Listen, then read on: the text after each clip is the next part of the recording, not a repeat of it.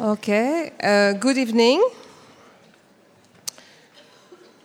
It's um, it's difficult to follow with uh, you know a talk after the film because I'm been um, we are constantly affected by what we see and we read and what we observe, and of course I just saw that. I mean, it's the first time I see the film, and um, I will have a lot of things to say about it, but I have to fulfill, you know, what I've been asked to. But one thing that perhaps uh, will be uh, uh, relevant to my talk is this um, desire to become one again, to have lost something, and how do you you become one again? How you do, even you know, despite that that what is missing, you are someone one again.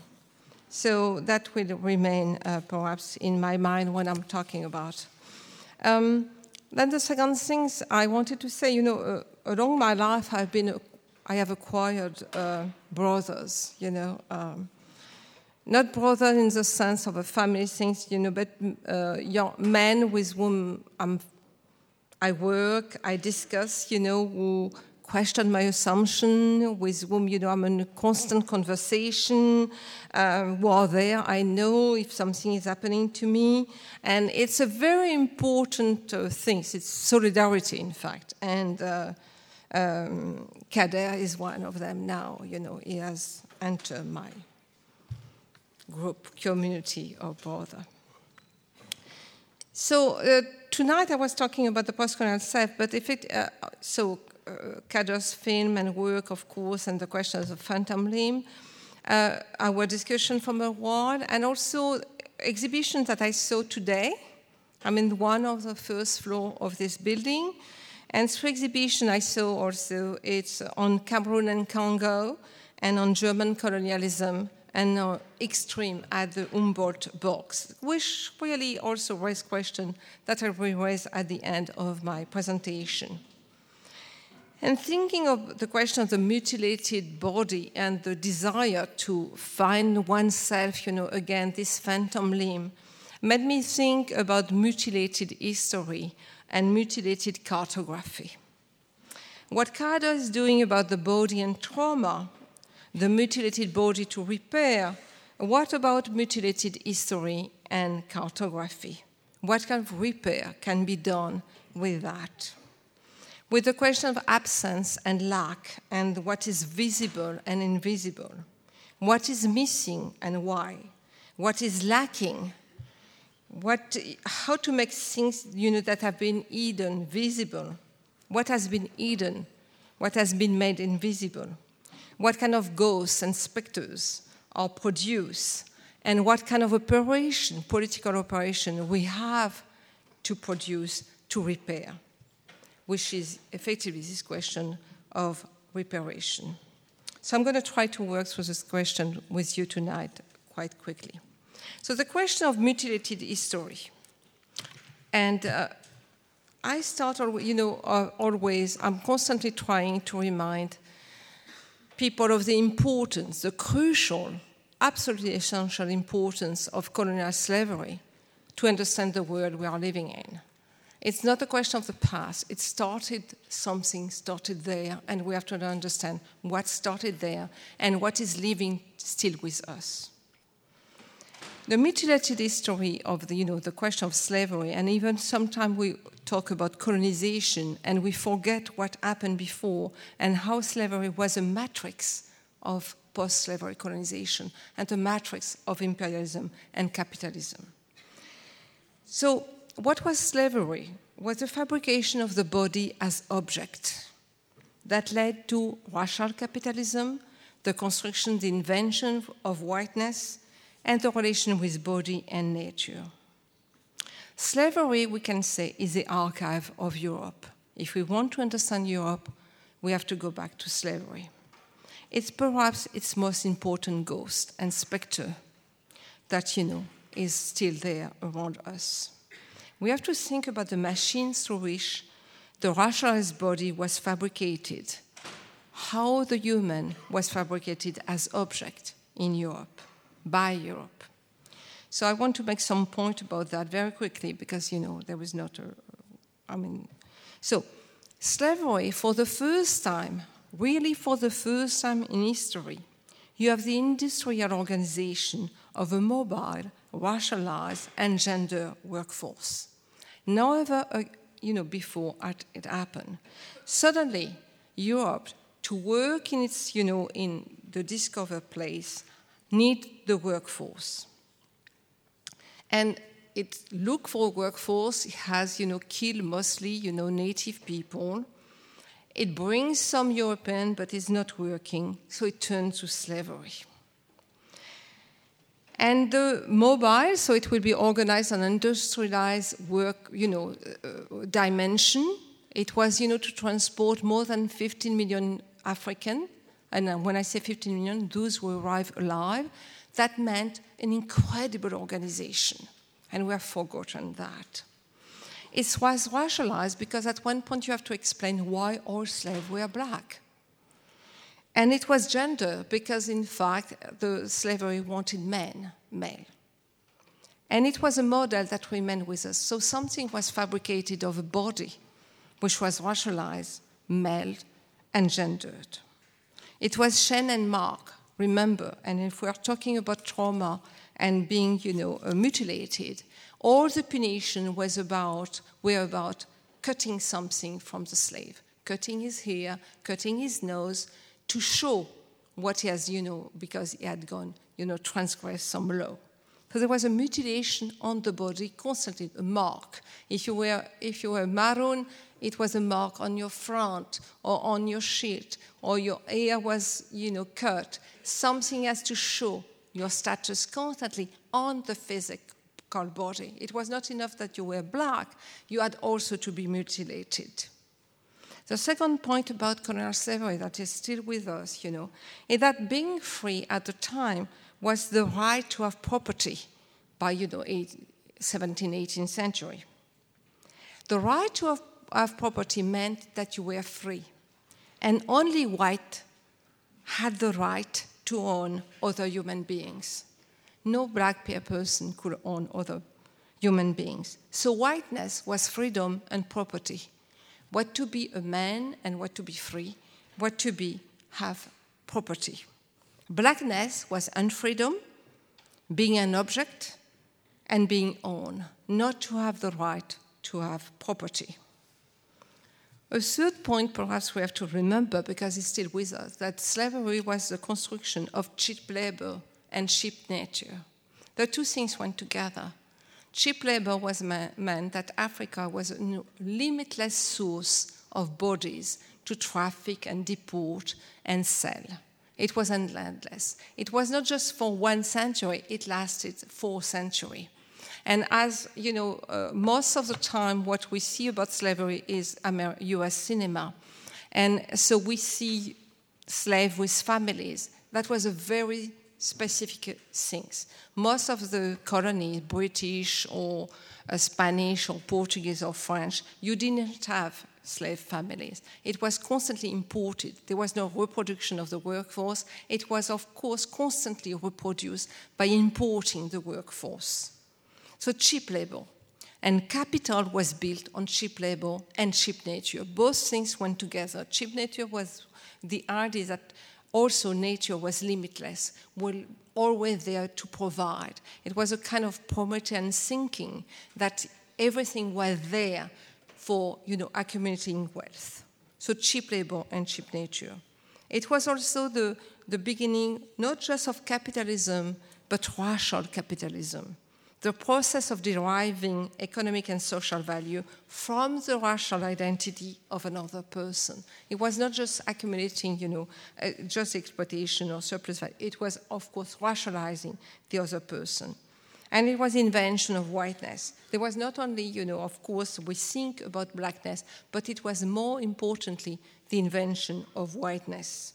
Not only the possession of a racial identity, but deriving capital, symbolic and cultural, from that racial identity that was given.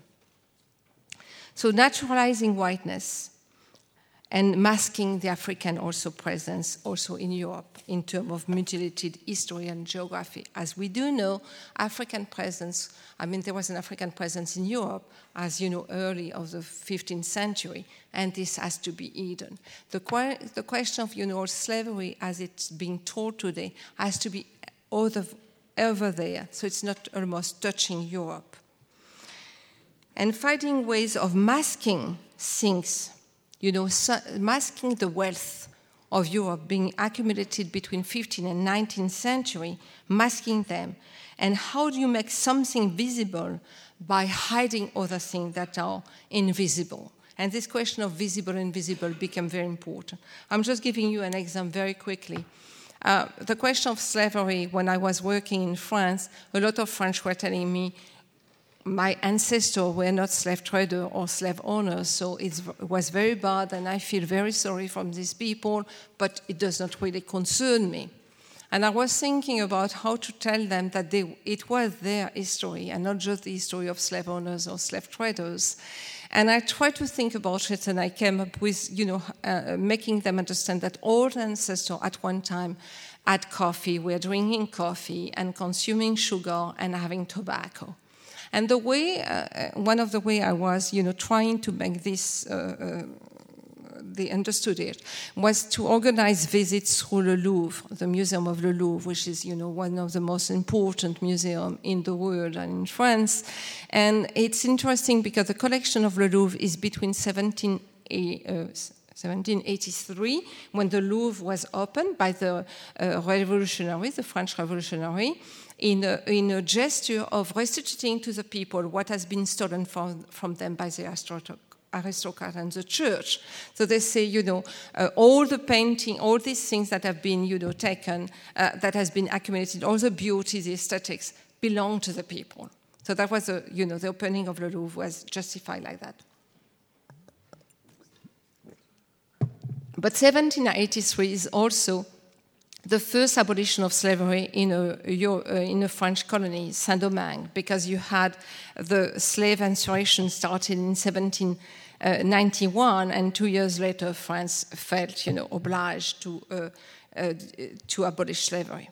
So nineteen seventy-three is a very important moment because the Haitian Revolution, which is one of the most important revolutions of the eighteenth century.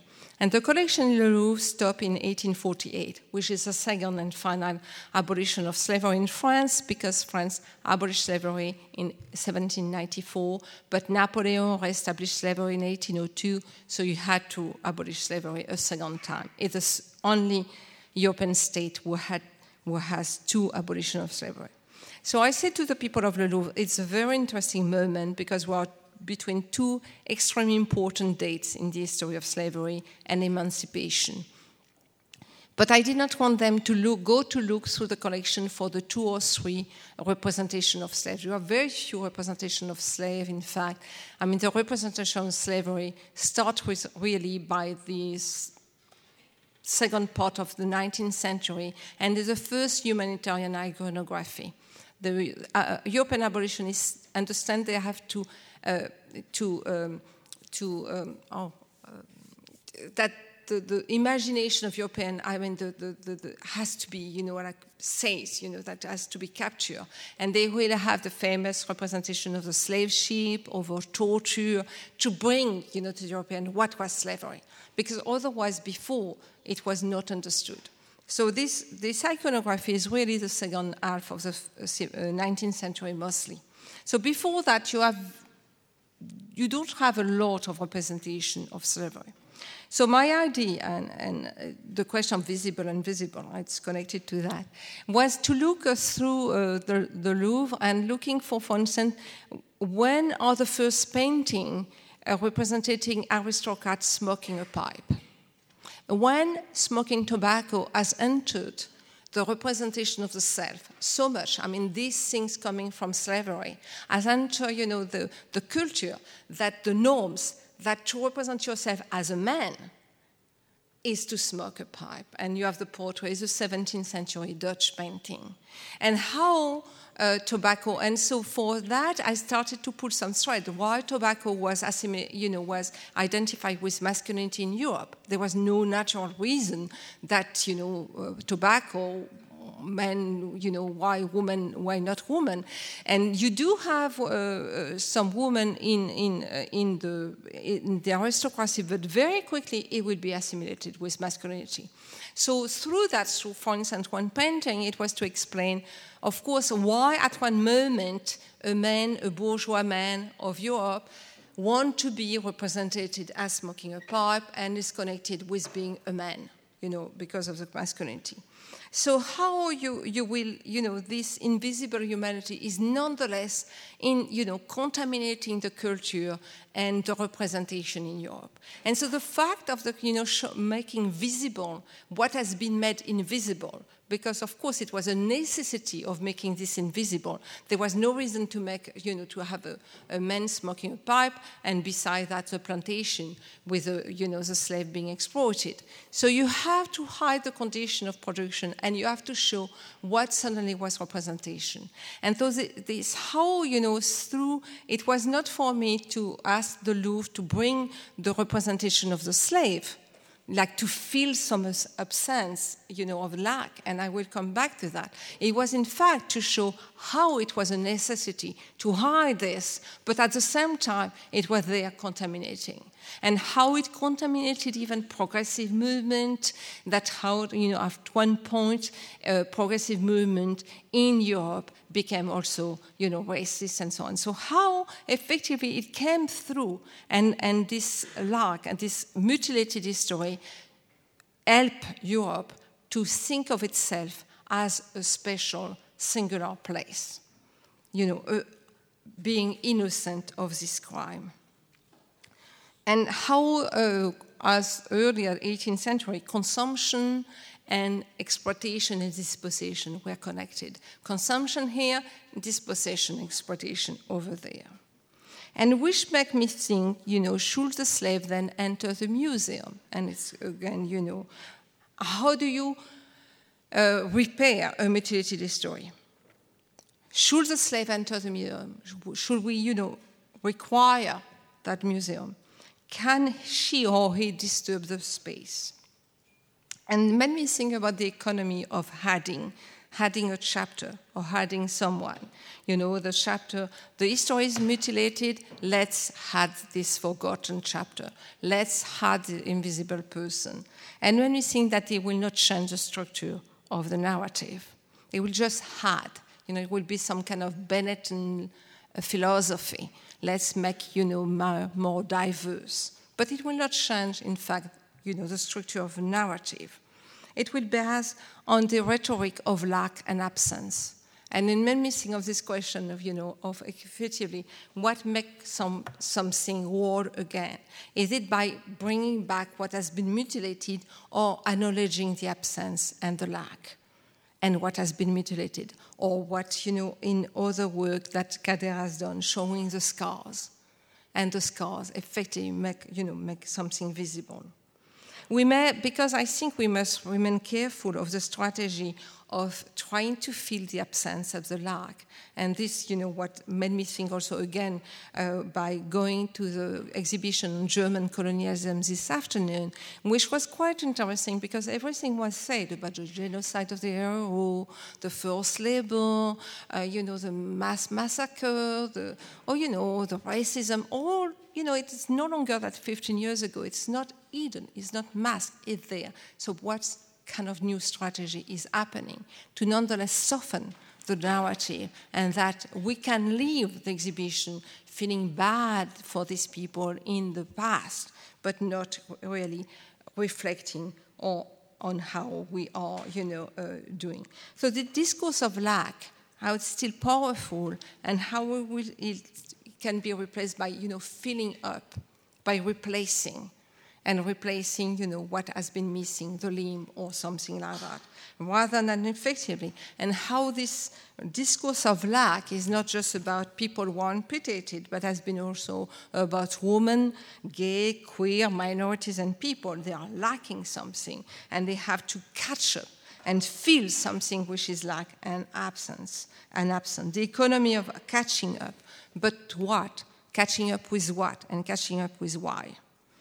And, uh, and I will come back to that question. So museum or things are showing to decolonialism. It's very important to understand what is how it is done today, how effectively it works through the passive voice. I, uh, there was a, a, a, a speech of the Prime Minister, French Prime Minister uh, four or five days ago in Accra, Ghana, about slavery. And Manuel Valls ta- said, slavery deported um, twelve million of Africans. So let's not talk about the number. It's not twelve, but not. It's like slavery deported. So slavery is a thing, an agent that arrived and deport some people, you know. And of course, it was bad, but now. So how the passive voice is used and the euphemism, and I saw that effectively in, uh, in this afternoon, the new performativity of anti-racism. How anti-racism is being taught, but is, you know, performed as anti-racism is cool now. It's cool. You cannot be racist. This is, you know, National Front people, xenophobia people, all these bad people, people from the East, you know, these people who are not quite civilized. We are civilized. We are not racist. And anti-racism is cool, you know. And and the diversity is cool. I mean, we are all diverse in Europe. And so Europe is, you know, uh, uh, repairing itself. I mean, a certain Europe, not a liberal Europe, is repairing itself against barbarism, you know, through that effectively, we, in fact, recuperating the history of colonialism or of slavery by in pacifying it. This was in the past. So how to repair uh, the reparation for mutilated history and cartography, you know, because of that, you know, and so I will suggest two things. I think one of the things first that we could do is to question the periodicity, question the way the history is being told, you know, that even colonial, pre-colonial, post-colonial. This is, you know, a periodicity that we should question. What is, you know, pre-colonial or colonial and how? The question of passion, uh, also the space that being, you know, uh, being uh, being also built, and we know that it's uh, if we do connected history, it's absolutely not like that. We will lose total periodicity. If we were telling the history of Europe through, for instance, the history of migration, we will not have at all the same periodicity. We will not have these uh, these things. If we were telling uh, the history of Europe through the question of slavery, through the fact of making the history of labor is rationalized as soon as you have slavery. It's not rationalized when you bring in post-colonial community in Europe and suddenly we discover Europe is discovering race. The history of the working class is rationalized as soon as you have slavery. It's totally changed things, or as soon as you have forced labor in the colony. So you question the periodicity, which you question space. You think about uh, you know, how things are happening simultaneously and the question of duration and how it produces a montage of different temporalities at the moment and residual property. I'm, I'm, always, I'm sometimes giving the example, you know, of the Commune of Paris, which is so important, has been so important for the left in Europe and in Asia also, and for good reason. And, but the left, I mean, the Commune of Paris, the Paris Commune is always told, uh, and you have books every year about the Paris Commune and the importance in the story of uh, Marxism, but also of the working class and of uh, utopia.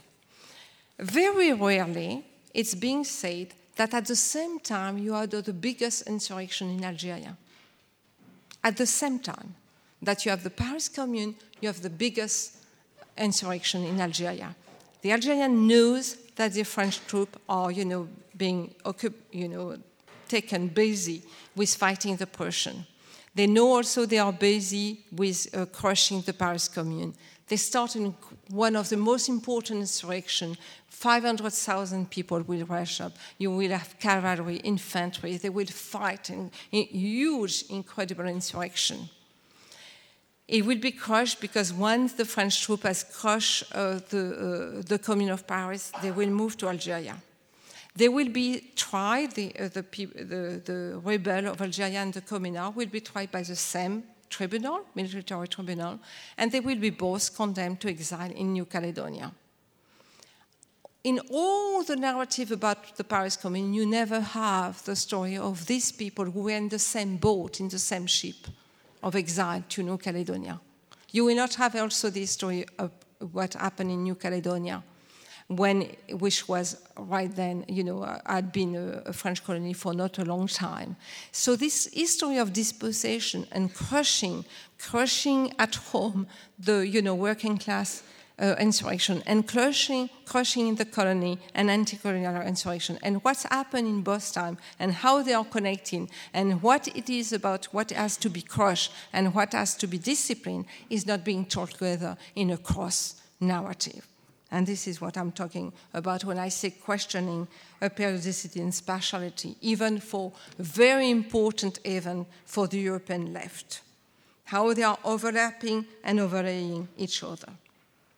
And other things about, you know, this question of reparation that we do is to think about what Aimé Césaire said in the discourse on colonialism, what he called the boomerang effect, or what we could call also, you know, the, the, the shock in return.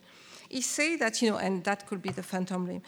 In Discourse on Colonialism, uh, Césaire said that you cannot uh, colonize uh, innocently or without, you know, uh, return. And he showed that, I mean, as you know, the, the most important argument, he said that Nazism was, in fact, bringing back to Europe what the European has been doing in the colony for centuries.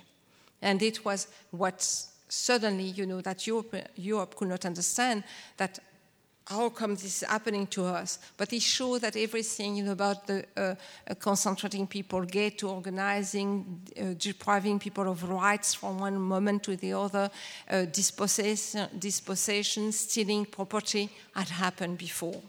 And he called that the boomerang effect, that you cannot do that somewhere without, you know, this coming back to you and contaminating democracy. So this boomerang effect, you know, uh, what mutilation, how Europe was produced, how Europe, this idea of Europe was produced, and what mutilation Europe has to do to arrive there on her own body and, of course, on people in the world. On people in the world and on people on her own terrain. How she repaired a wound by exporting violence, and how she wanted to ignore that because ignorance protect, protect from, you know, what you have to do. How she needed body, and she used body as fuel, you know, body of slave and colonized people, or body of migrant and refugee, or, you know, workers today, migrant workers, who became the organic element of capitalism.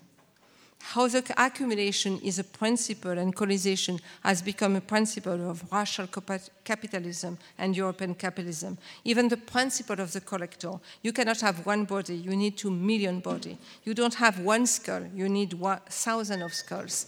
You don't need, you know, one antelope but thousand. The fear of lacking. So how you will decolonize Europe? You are colonized.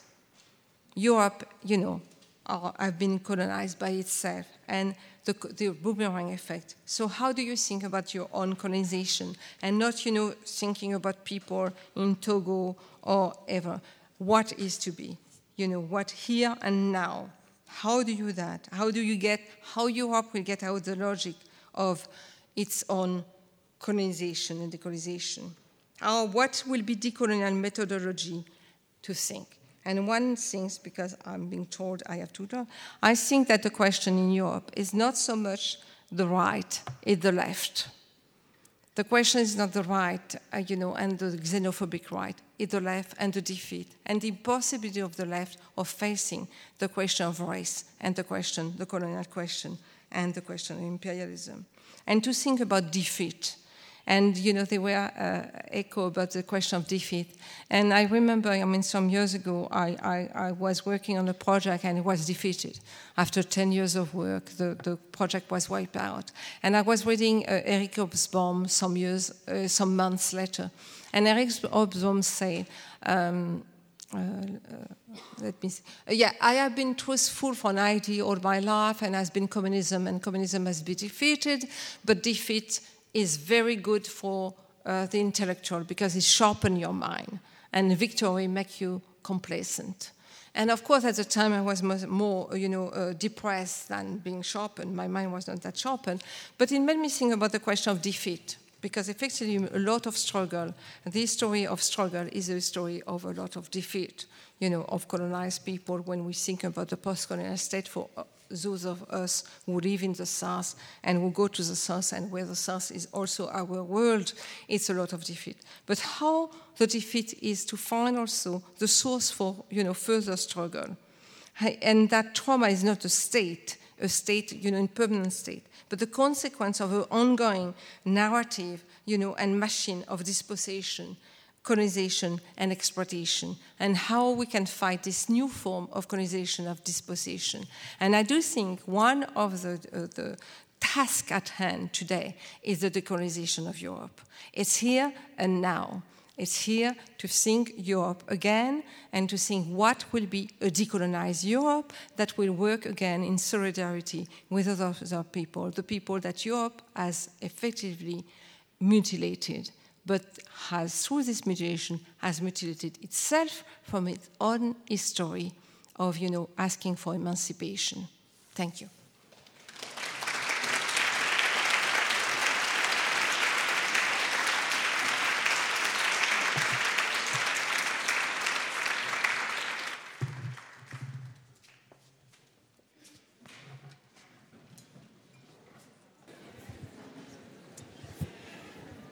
Okay, so I hope uh, your bodies are not too much deformed yet, um, and enjoying this kind of exercise to discipline yourself in uh, entertaining knowledge. Uh, we, we will start uh, the talk here on the table and then go on, uh, give the possibility to ask questions, comment, make comments. Uh, and I think we are going on for about thirty more minutes so that you have an idea about what's going to happen. uh, I would like to start uh, with uh, observation from the film and this notion of uh, repair. Uh, because, of course, uh, repair, the notion of repair has different kind of layers. And, and one layer, I think, is very important, that is its concreteness. Because it sounds mechanical, but, uh, but it has also a very concrete uh, implication. Uh, and to some extent, I think the mirror in your film is articulating this concreteness, what it means concretely to have one part of the body left. Can you elaborate on that?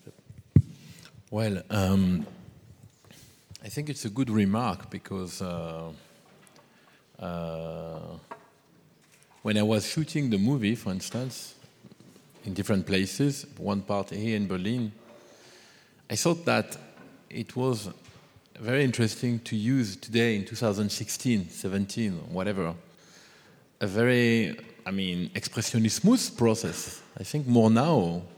But I'm sure Méliès have used the mirrors in their movies. And what really struck me is that when I was uh, working with uh, a studio here in, in Berlin, in Mitte, they were saying that it's incredible. I mean, it looks like an after effect because we don't see the mirror at some point when they were correcting the color. And in this era of post-internet art and digitalization of everything, for them it was like, now I'm talking about two months ago, it was like, wow, it's incredible.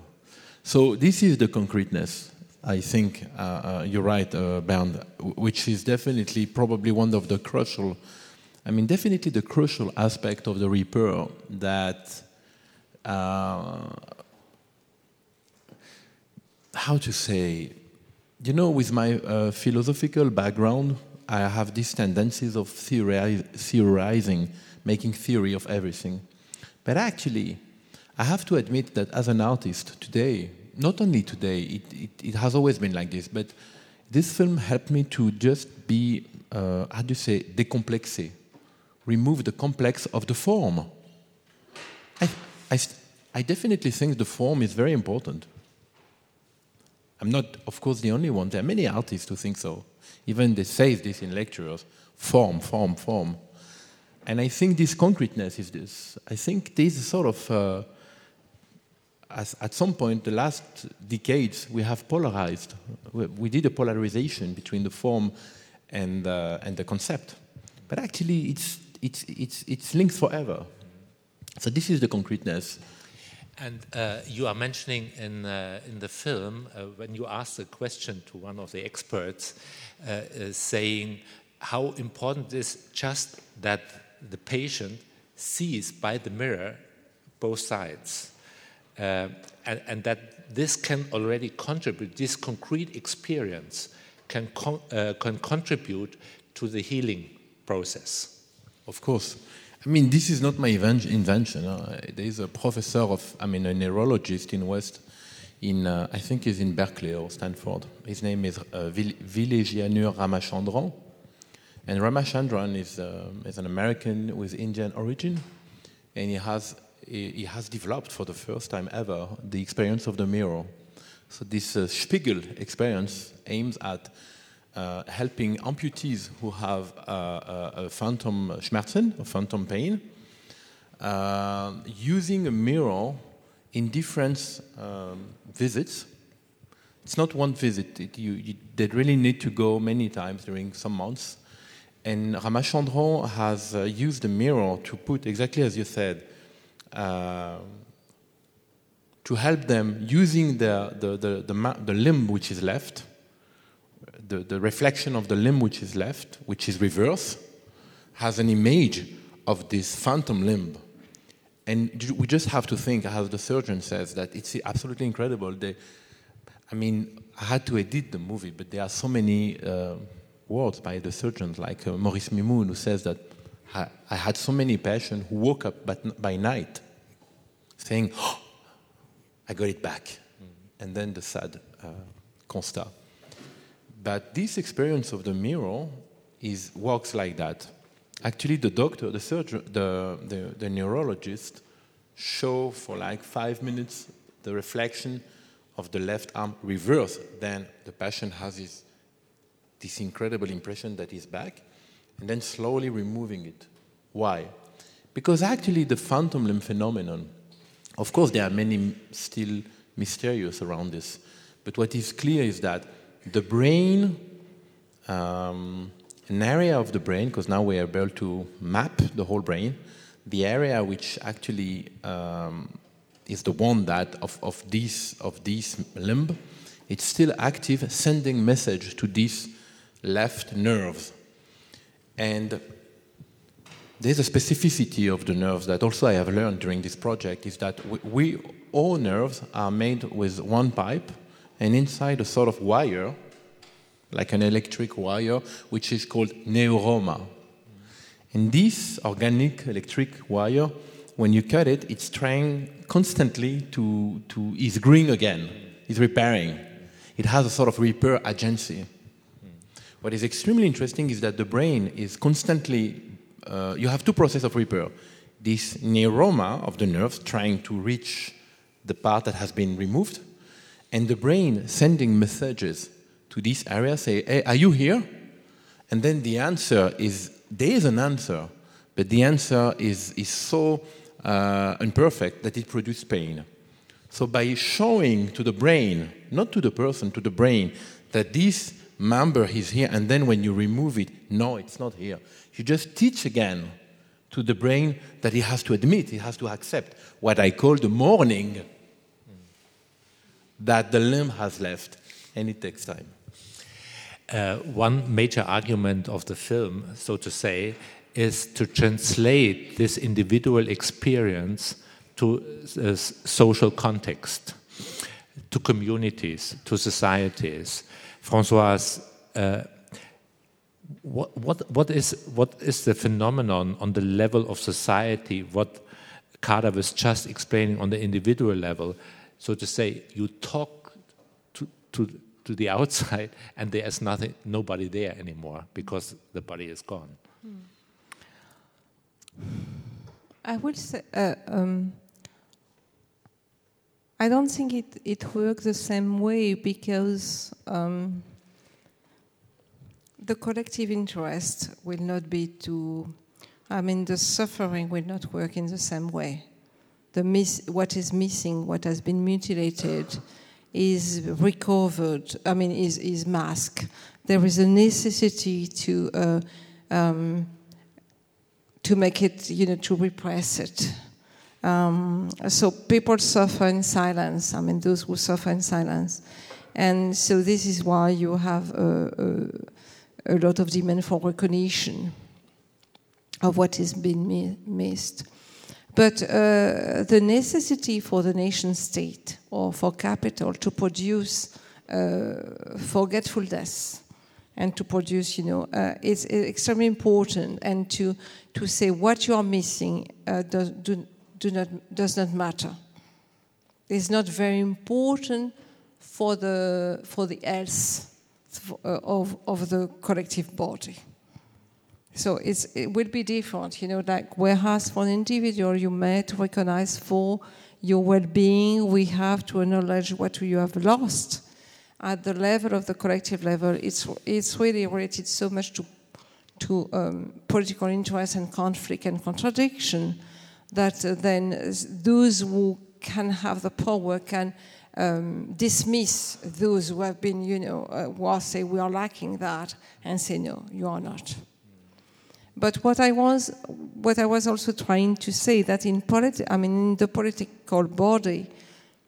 Uh, What is missing can be used both way, as as repression or as an injunction to belong to what is supposedly to be the healthy body, the healthy political body.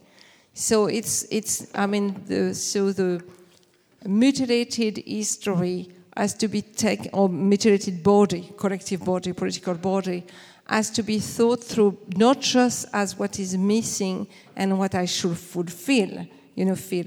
Because you have to think about the frame within which you are told that you could enter and and and find and being one again. Being yeah, on the basis of what you were explaining, and this notion of uh, reparation, uh, reparatur, yeah, uh, one could. Uh, assume that the role of the artist, or the question is, what is the role of the artist or the intellectual in this situation? To keep the wound open or to heal? Do you understand yourself as a healer or as somebody who keeps the wound open? You know, uh, I think auf Deutsch you yeah. have this distinction between Reparation und Reparaturen. Yeah. Okay. Aber in, Fra- in French, okay. It's Reparation. Yeah. I think the aim of the artist is to, it's, the distinction between reparaturen, it's very mechanical. Yes. And then reparation, it's, I think it's moralistic. It's more? It's moral, moralistic. Moral? It has to be with, it has to do with economy, ethic, let's say, reparation, uh, reparation of a trauma, let's say. Reparation of a disposition at a political level. On the political level, it must not be normative. It But it's the contrary of reparaturen, which is mechanical, which yeah. is, let's say, yeah, okay. we see every, every, I mean, every day we see in yeah. the street this notion of reparaturen. Yeah. Reparation is much more, let's say, secondary degree. Okay. It's not concrete. Yeah, that's true. That's it's not true. concrete. Yeah, it's yeah. not physical. Yeah, yeah, it's not physical. And, and what sense. I yeah. did, what, what I found extremely uh, important is that this physicality of reparaturen and this uh, ab- abstraction, but necessity of, of uh, reparation is at some point something that um, also we can compare. In English is the same, repair and reparation. It's, it's also, you can, it's definitely split.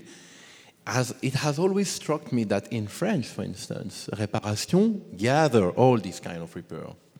So the artist is, I, I mean, I'm not saying the artist, but in my own practice, I have been very interested by the fact that what looks like a physical issue actually can be used as a metaphor to understand much better um, social, political uh, issues. I'm not even talking about trauma like dispossession of slavery. And uh, in this film, which is, I think, much more an essay uh, than a film, I have been very surprised to meet so extraordinary people walking in their own niche of knowledge, reacting immediately on this metaphor of the phantom limb with a phantom huge amputation of a civilization as, this is it, like Fethi Ben Slama. Fethi Ben Slama has, is a Lacanian psychoanalyst, is working the last forty years with jihadists. In the film, you feel that it's, it's talking about jihadists. He's never saying this because I didn't want that at any time we talk, we say terrorist or jihadist. We, we just guess. But, but Fethi Ben Slama is, as far as I'm concerned, the only psychoanalyst today who has been working, and until now, with more than forty young jihadists who have been caught by the, by the Turkish first, first and then brought to the French government in Paris. I think that Uh, this notion of, rep- of reparat- uh, rep- rep- uh, reparation for some uh, intellectual like this psychoanalyst is extremely relevant nowadays, because the area of uh, intellectual activism, which was occupied in the seventies by intellectuals such as Foucault, Genet, uh, Angela Davis, that you know, Françoise, I mean, Simone de Beauvoir, Jean-Paul Sartre with the Algerian War. These areas have been completely given up. It has been abandoned nowadays. And since the last twenty-five years, I think we spoke about this, François, since the last twenty-five, thirty years, this ground that is still here has never been really uh, um, not only used, but uh, significantly in- investigated by intellectuals. Nowadays, the only people who are I mean, able to analyze the, the, the, the, the consequences of this trauma of slavery, colonization, genocide, et cetera, are such, indiv- such uh, uh, intellectual profile, psychoanalyst. So, talking about the repair, the repar- reparation, I think, for me, uh, it's not easy. I, I know that that's why the, the, the, the movie hand, and I also started before to talk about this unreparable repair. Yeah. I'm not saying that everything can be repaired, and maybe the problem is that we have to admit this. It's just that I'm, I have to, this is a very personal opinion now, I have to say that I'm very, very interested by uh, Grazina Duaté from uh, Vilnius. She's also, a, she's a Jungian psychoanalyst. By this psychoanalyst, uh, psychoanalyst approach of the politic of, the, of today, because we are living the consequences of a world that has been built before and then haunted the psyche of all of us here and then the world. So this is what I would say about this. What, what made you f- think of this new twist of the repair of the repair? What was the concrete observation or experience? Well, I, I'm sorry, I don't get the question uh, about. What uh, what was the, the the reason? What was the experience which made you brought you to the point Okay, to speak about the repair of the repair, or to think about the repair of the I, repair? I think that, I, as I said before, that starting with very concrete, uh, small uh, object uh, that we all know, and this sort of beautiful uh, devotion that someone, uh, sometimes anonymous people, have de- devoted to an object to repair it. I mean, I'm not going to show you again my project for Documenta, but it was focusing on this sort of incredible uh, sophistication of, uh, of repair. Okay. What moved me into this immateriality of repair yes. is that actually repair is not only this physicality. Of course. Yeah. It's this sort of endless agency mm-hmm. that I think it's a sort of uh, crucial factor of existence. But what I like also in the movie with Huey Copeland is saying about the grievance that a, a, a, a grief that cannot never been repaired. If you just, um, I, I invite you to look at the movie another time. It's of course it's it it's it, it needs time. But for me, probably for the first time, I just followed two, let's say, different pathways, which are not conclusion. The fact that sometimes we can repair with the mourning, or we have to admit that probably what made us so uh, different, or so probably, I don't know, I, it's, I have to say that here I'm in front is sort of uh, an ability to name this, but the, the, definitely the unrepairability of repair yeah. confront us to the complexity of the world we are living in. And I think I think it's very important because also at some point repair is very moralistic in the world we are living in today. We build memorial and we say, okay, we're going to build a memorial in Vilnius, and then the Stalinian crimes will be f- uh, uh, forgotten. No, mm-hmm. Or the Nazi crime as well, because Vilnius. That's why I was interested by this city in, in my film. I have just to say this quickly, is that it's probably one of the cities in East Europe that has suffered from both Nazi and Stalin. And, and, and it makes these psychoanalysts of this city, like Grazina Duaté, I mean, you're dealing with so uh, complex uh, uh, uh, issues in terms of repairing. Um, next question to the Françoise, and then I we open to the to the audience. Um, perhaps one aspect of repair of repair is you may repair. Or try to repair at some aspects, and then other aspects come up. So the question, uh, and you used the, the image of uh, making invisible.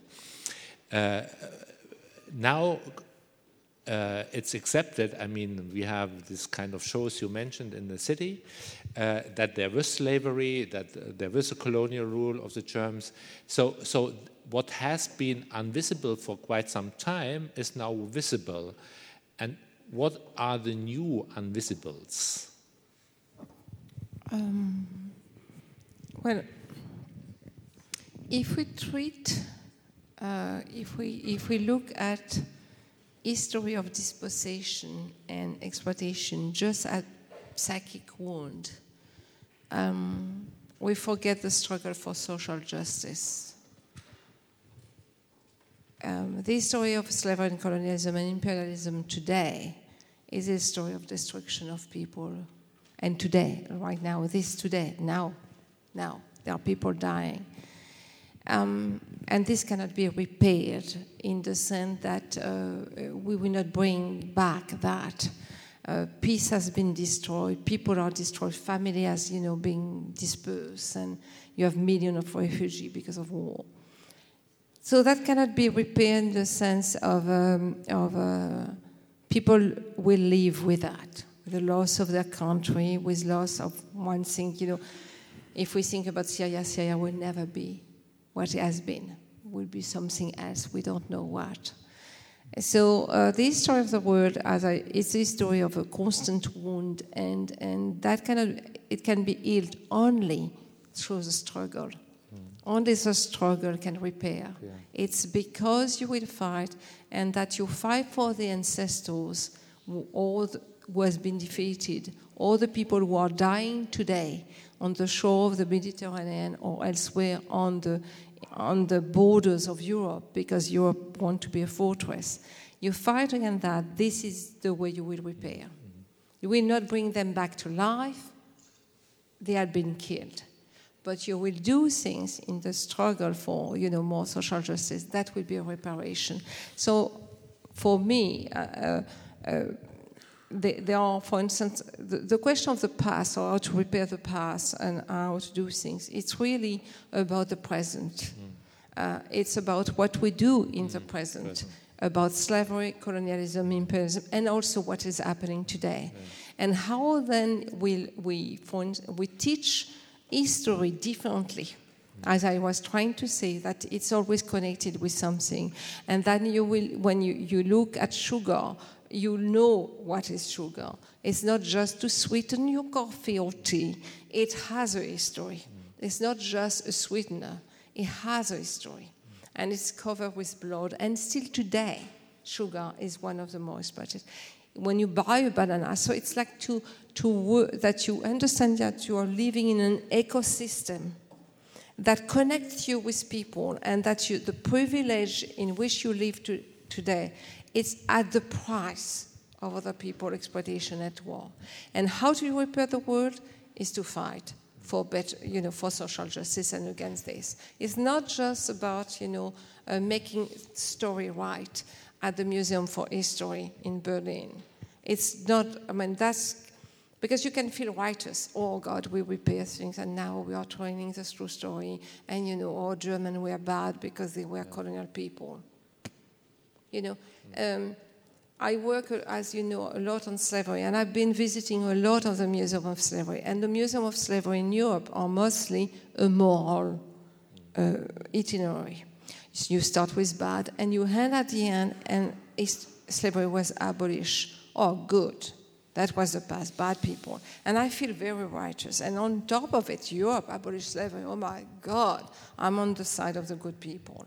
And there is no word about why this lasted so long, how consent was, produ- was produced, so that people continue to consume. And so what does it tell to today our consent to things that are happening, and the wound that are being produced today, every day? And so how this is not about, you know, like, we, you know, because it will not help anyone, but how effectively uh, fighting. Okay, so we have the possibility of, uh, you have the possibility of ask questions or give comments. Do we have a mic somewhere? Ah, yeah, the mics are over there.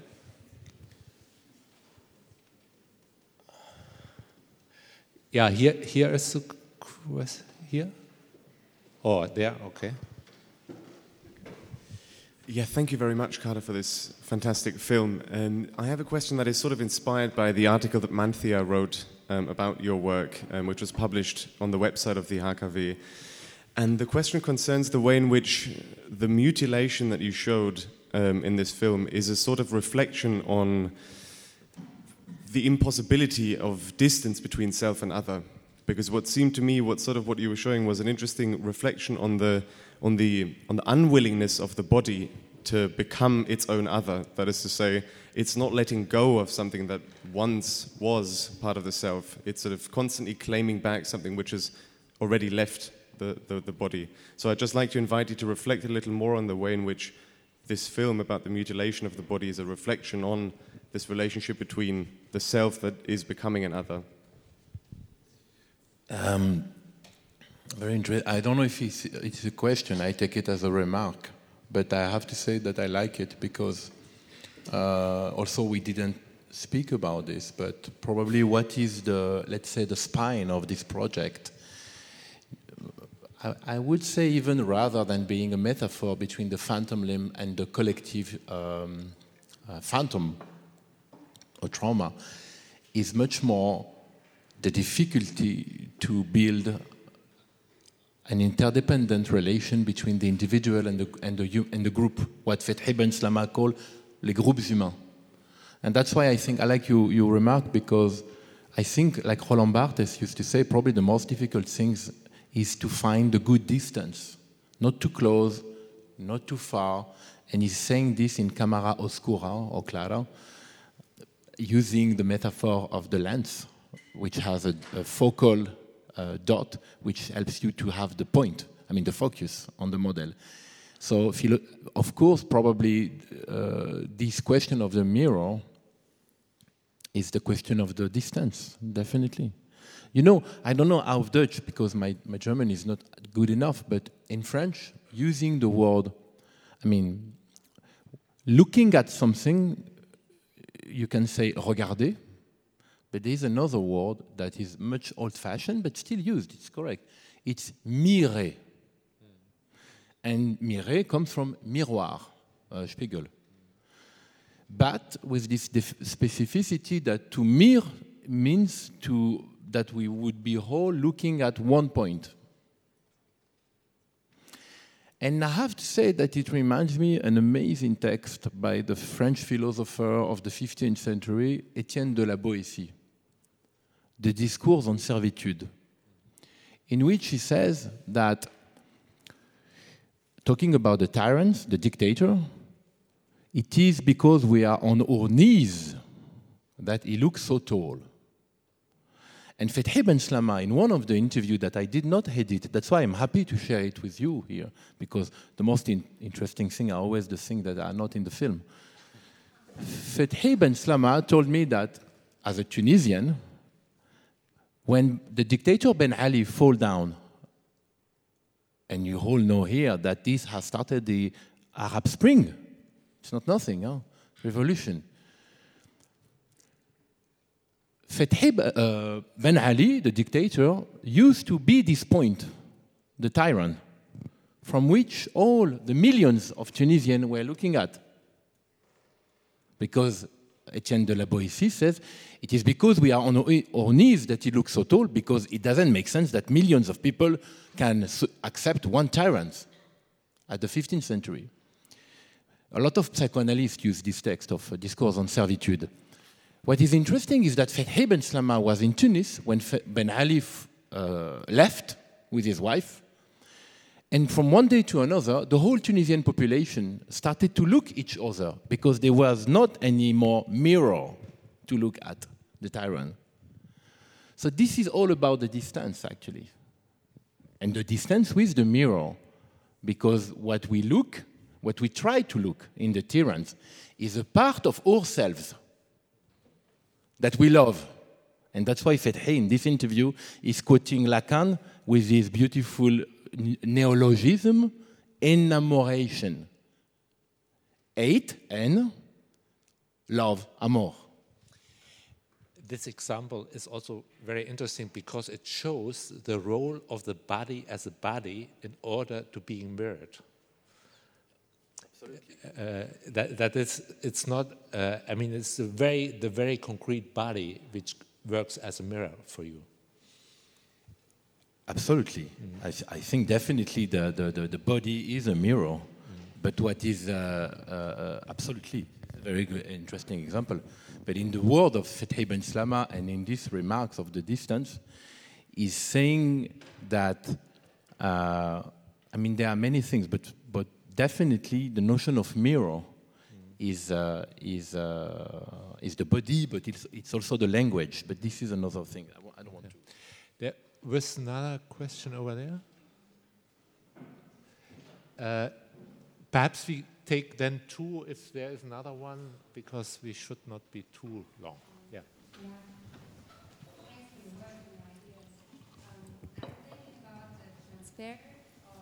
Advantages and limits of the transfer of the metaphor of the body to the society.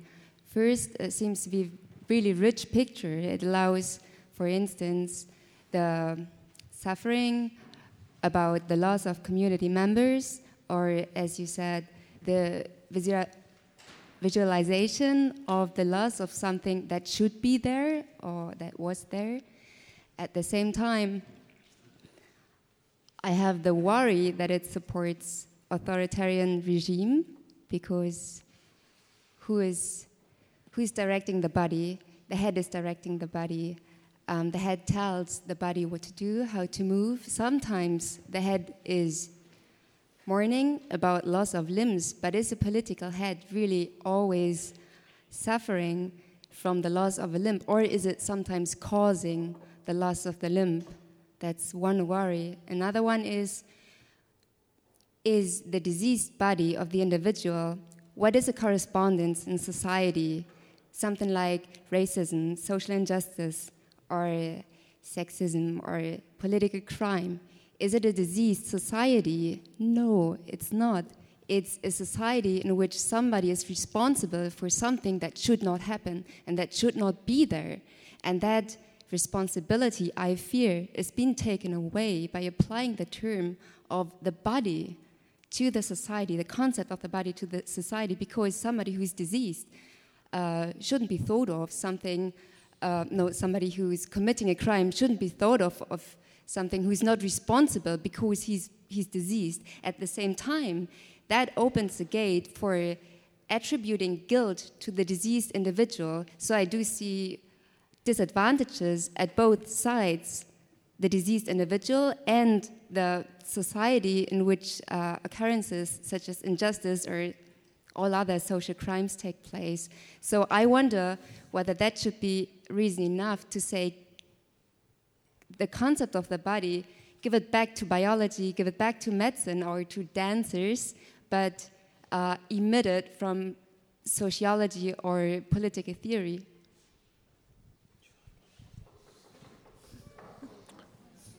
Is there another question we could take, and then I give the... Okay, there none other? You would like to react to that? Um, yeah, I, I, I think you're right, absolutely. Um, I mean, okay, many, many things perhaps. Um, we we talk about the, the body as is always uh, individual, you know, and I was thinking about the collective body. I mean, people getting together and building a collective body, and that will be a way also of forgetting what has been mutilated, you know, and um, how it's very interesting to see uh, the kind of joy and happiness of people getting together. And uh, suddenly, I mean, there is this, and what uh, the personal wounds, everything is pushed aside because there is a creation of something that makes you effectively uh, go beyond your own thing. And so I, I, I agree that um, uh, there is, I mean, we have in, in there, okay, how can I say that? I do think we have to acknowledge on the personal level that someone can be totally destroyed, an individual can be totally destroyed. There, there can be a psychic destruction, really. And uh, despite what we say, there is no reparation. There are some individuals who cannot be repaired. I mean, there is a real, and this has to be acknowledged, um, that you cannot uh, destroy people uh, without consequences. And even, you know, neither psychotherapy or surgery will help that person. You can really destroy. I mean, there are ways of destroying the individual deeply. And medicine, psychology will not help. You have destroyed. And there is really, we have to look at that. We have to look at what is really the technique of destruction of people. That we, you don't have reparation. Then there are the levels through which you can have medical or, you know, reparation or psychological. And then you have uh, what you were talking about, the question of if uh, the collective body, and that these wounds are also um, uh, performed by, by structure. You know, racism, structural racism is not just something that comes from wherever, you know. And, and this... it can be repaired in a way uh, through effectively collective struggle. I mean, the discriminations, inequalities, but that we have to understand that will not mean necessarily the same thing for then the individual.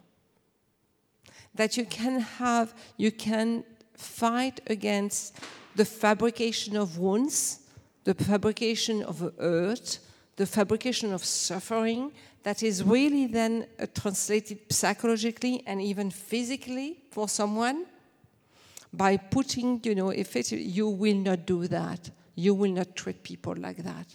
But that will not mean necessarily that individually people will be repaired. So there will perhaps always be a loss, because as I, you know, I was trying to say, you cannot do that without consequences. And the consequences cannot just be repaired by structure, you know, by, by laws and, and institutions. So we have to think about both levels, that we have to uh, create institutions and, and possibilities for people to find a way of, you know, reparation on the individual level. And collectively, we have to fight though this institution exists and these laws and to end discrimination and inequality and this production uh, of, of, of wounds and suffering. And we have to acknowledge that, that this on our... And this is why we have to fight against them, because they are no, never without deep consequences. International, internalize uh, hatred of oneself, you know, humiliation, uh, shame, uh, uh, not feeling whole, and these are produced, and, and at the same, and this, uh, so this is why we have to fight against them, you know, because they, they produce deep uh, uh, wound that cannot be. So I will just. You know, say that uh, we have to think uh, about all this level. I'm just saying that because I remember. I'm I'm sorry. It it may me it may seem abstract. I I I met you know at one point in, uh, in my life. I was in Mozambique with uh, children who had been taken as soldiers. They were six-year-old, taken from their family, eight-year-old, and, you know, transformed into soldiers. And then the, the war ended, and they were teenager, adolescents. And some of them could not. I mean, they were taken from their family. They were very young. And even they had been totally loved as, as a child or whatever. They could not understand anymore what it meant. They were totally... Uh, something was... deeply destroyed. I mean, there was a wound that could not, it was impossible. All those. And why? It was not It was not necessarily understandable. It was not, you could not just say, oh, that one can be repaired. There were things, and and we have also to acknowledge that as, as, as human beings, that effectively you have also always a singularity. There is not a solution to everyone. And but so through that we have to acknowledge the kind of thing that we are doing, that you don't do that again. You know what, what Césaire was saying about the bomber. You do not that innocently. There is no. You will. So this is what you have to know, that these things that you are doing will produce that. Kader, you would like to comment on that? No, I mean, uh, just a few things, because I was listening to Françoise, and it reminds me what she said during her lecture about the bo- boomerang effect, which I think that echoes perfectly what Fethi Ben Slama says, that he was mentioning, for instance, the genocide of Armenians by Turkish. And he was saying that nowadays we are living an era of, of rewriting the history. Mm. And he was saying it's not the fact that people want, it's not a vindictive statement. It's just about that people have uh, issues with this phantom limb. Mm. And as long as we will not accept that there is something somewhere, from both sides, mm. not only the victim, also yes. for the per- perpetrator, which is extremely important, this aspect, it will remain, but not only remain as something under the carpet, it will become worse and worse and worse. And Fethi knows what he's talking about because, again, he's working every day with jihadists. I will never forget the day he told me, you know, Kader, when you have someone who is like twenty years old and you follow since, I don't know, eight months, first, the first thing that he has obser- observed clinically is that all of the all, all the young jihadists speak the same. They don't have the same language. They speak about a sort of body. They're part of a social body. They don't talk even about the Ummah, which is the, the, the, the Islamic body, the Islamic nation. But they, they, they never said I, they said we. But he told me that after eight months, when you have, it happens most of the time after eight, ten months, when they start to talk about the, their, some individuals start to remember his own childhood. These, we, we talk about young teenagers or late, teen, late teenagers who were killing people in Syria, for instance, or Iraq. And they remember, they have sort of blurred souvenir of their childhood.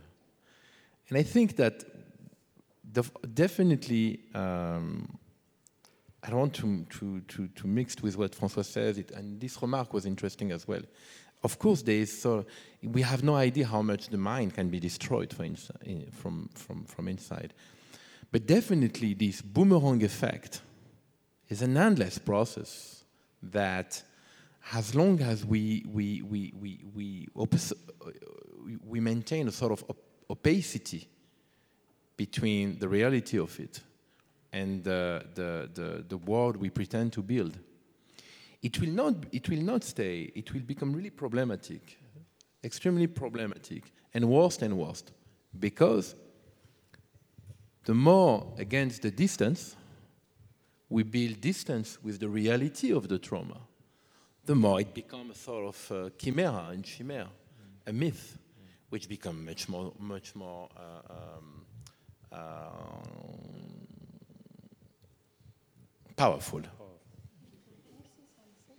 I, I was also thinking, I mean, not necessarily related deep, you know, st- directly, but I was thinking it was also the question of the what is an able body, and the question of disability, and what is missing, and how it is being seen as society as missing, and should be then being f- uh, filled again. And, you know, a lot, for instance, of women with breast cancer and have a mastectomy, and they are pushed by a surgeon to have a reconstruction of their breast. And there is a movement by saying, no, we want to show, because it's it's more, you know, and why should? Because effectively, and it was at the beginning seen as helping women to become women again, and that otherwise it was too, uh, you know, effectively uh, disabling. And, and the wound, and and and so what is uh, also the the idea of the full body, of the whole body, and and how this uh, is is a construction also, and and you and how then uh, you feel that you have been uh, wounded uh, and that you are missing something, and this is what I was trying to say about what is this uh, discourse about lack, and. You know, what is lacking, and if we go to Lacan, whatever, we could go forever about that. But so um, it's not saying, I, I'm not dismissing the, the suffering or the thing, but I'm thinking also what is being uh, uh, dominant as the idea of the able, you know, the the, the, the full body, the whole body, and uh, if you, you have to be made that again. And the, for instance, how it is quite connected with military. And, and soldier uh, coming back without uh, legs or whatever, and then you will find the way of building, rebuilding legs yeah. with whatever, and it will be performing whatever. And what is not being said that why why did you you send this young man to war and, and things like that? So the kind of performance uh, of of med- of medicine and surgery that is connected with that, without effectively from the beginning what. Made that, what fabricated the disabled body, and that has to be made, you know, full again, through again, surgery and medicine. That is being a, a very performative and extra, quite extraordinary, but in the meantime, other bodies are maimed and killed and wounded. And you, I mean, it's it's a little messy what I'm no. being saying and what I say. No, basically, it becomes clear that this is an ongoing. Process. uh, but there was a light performance, so uh, we have to finish now. Thank you very much, Françoise. Thank you, Kader, and thanks a lot. To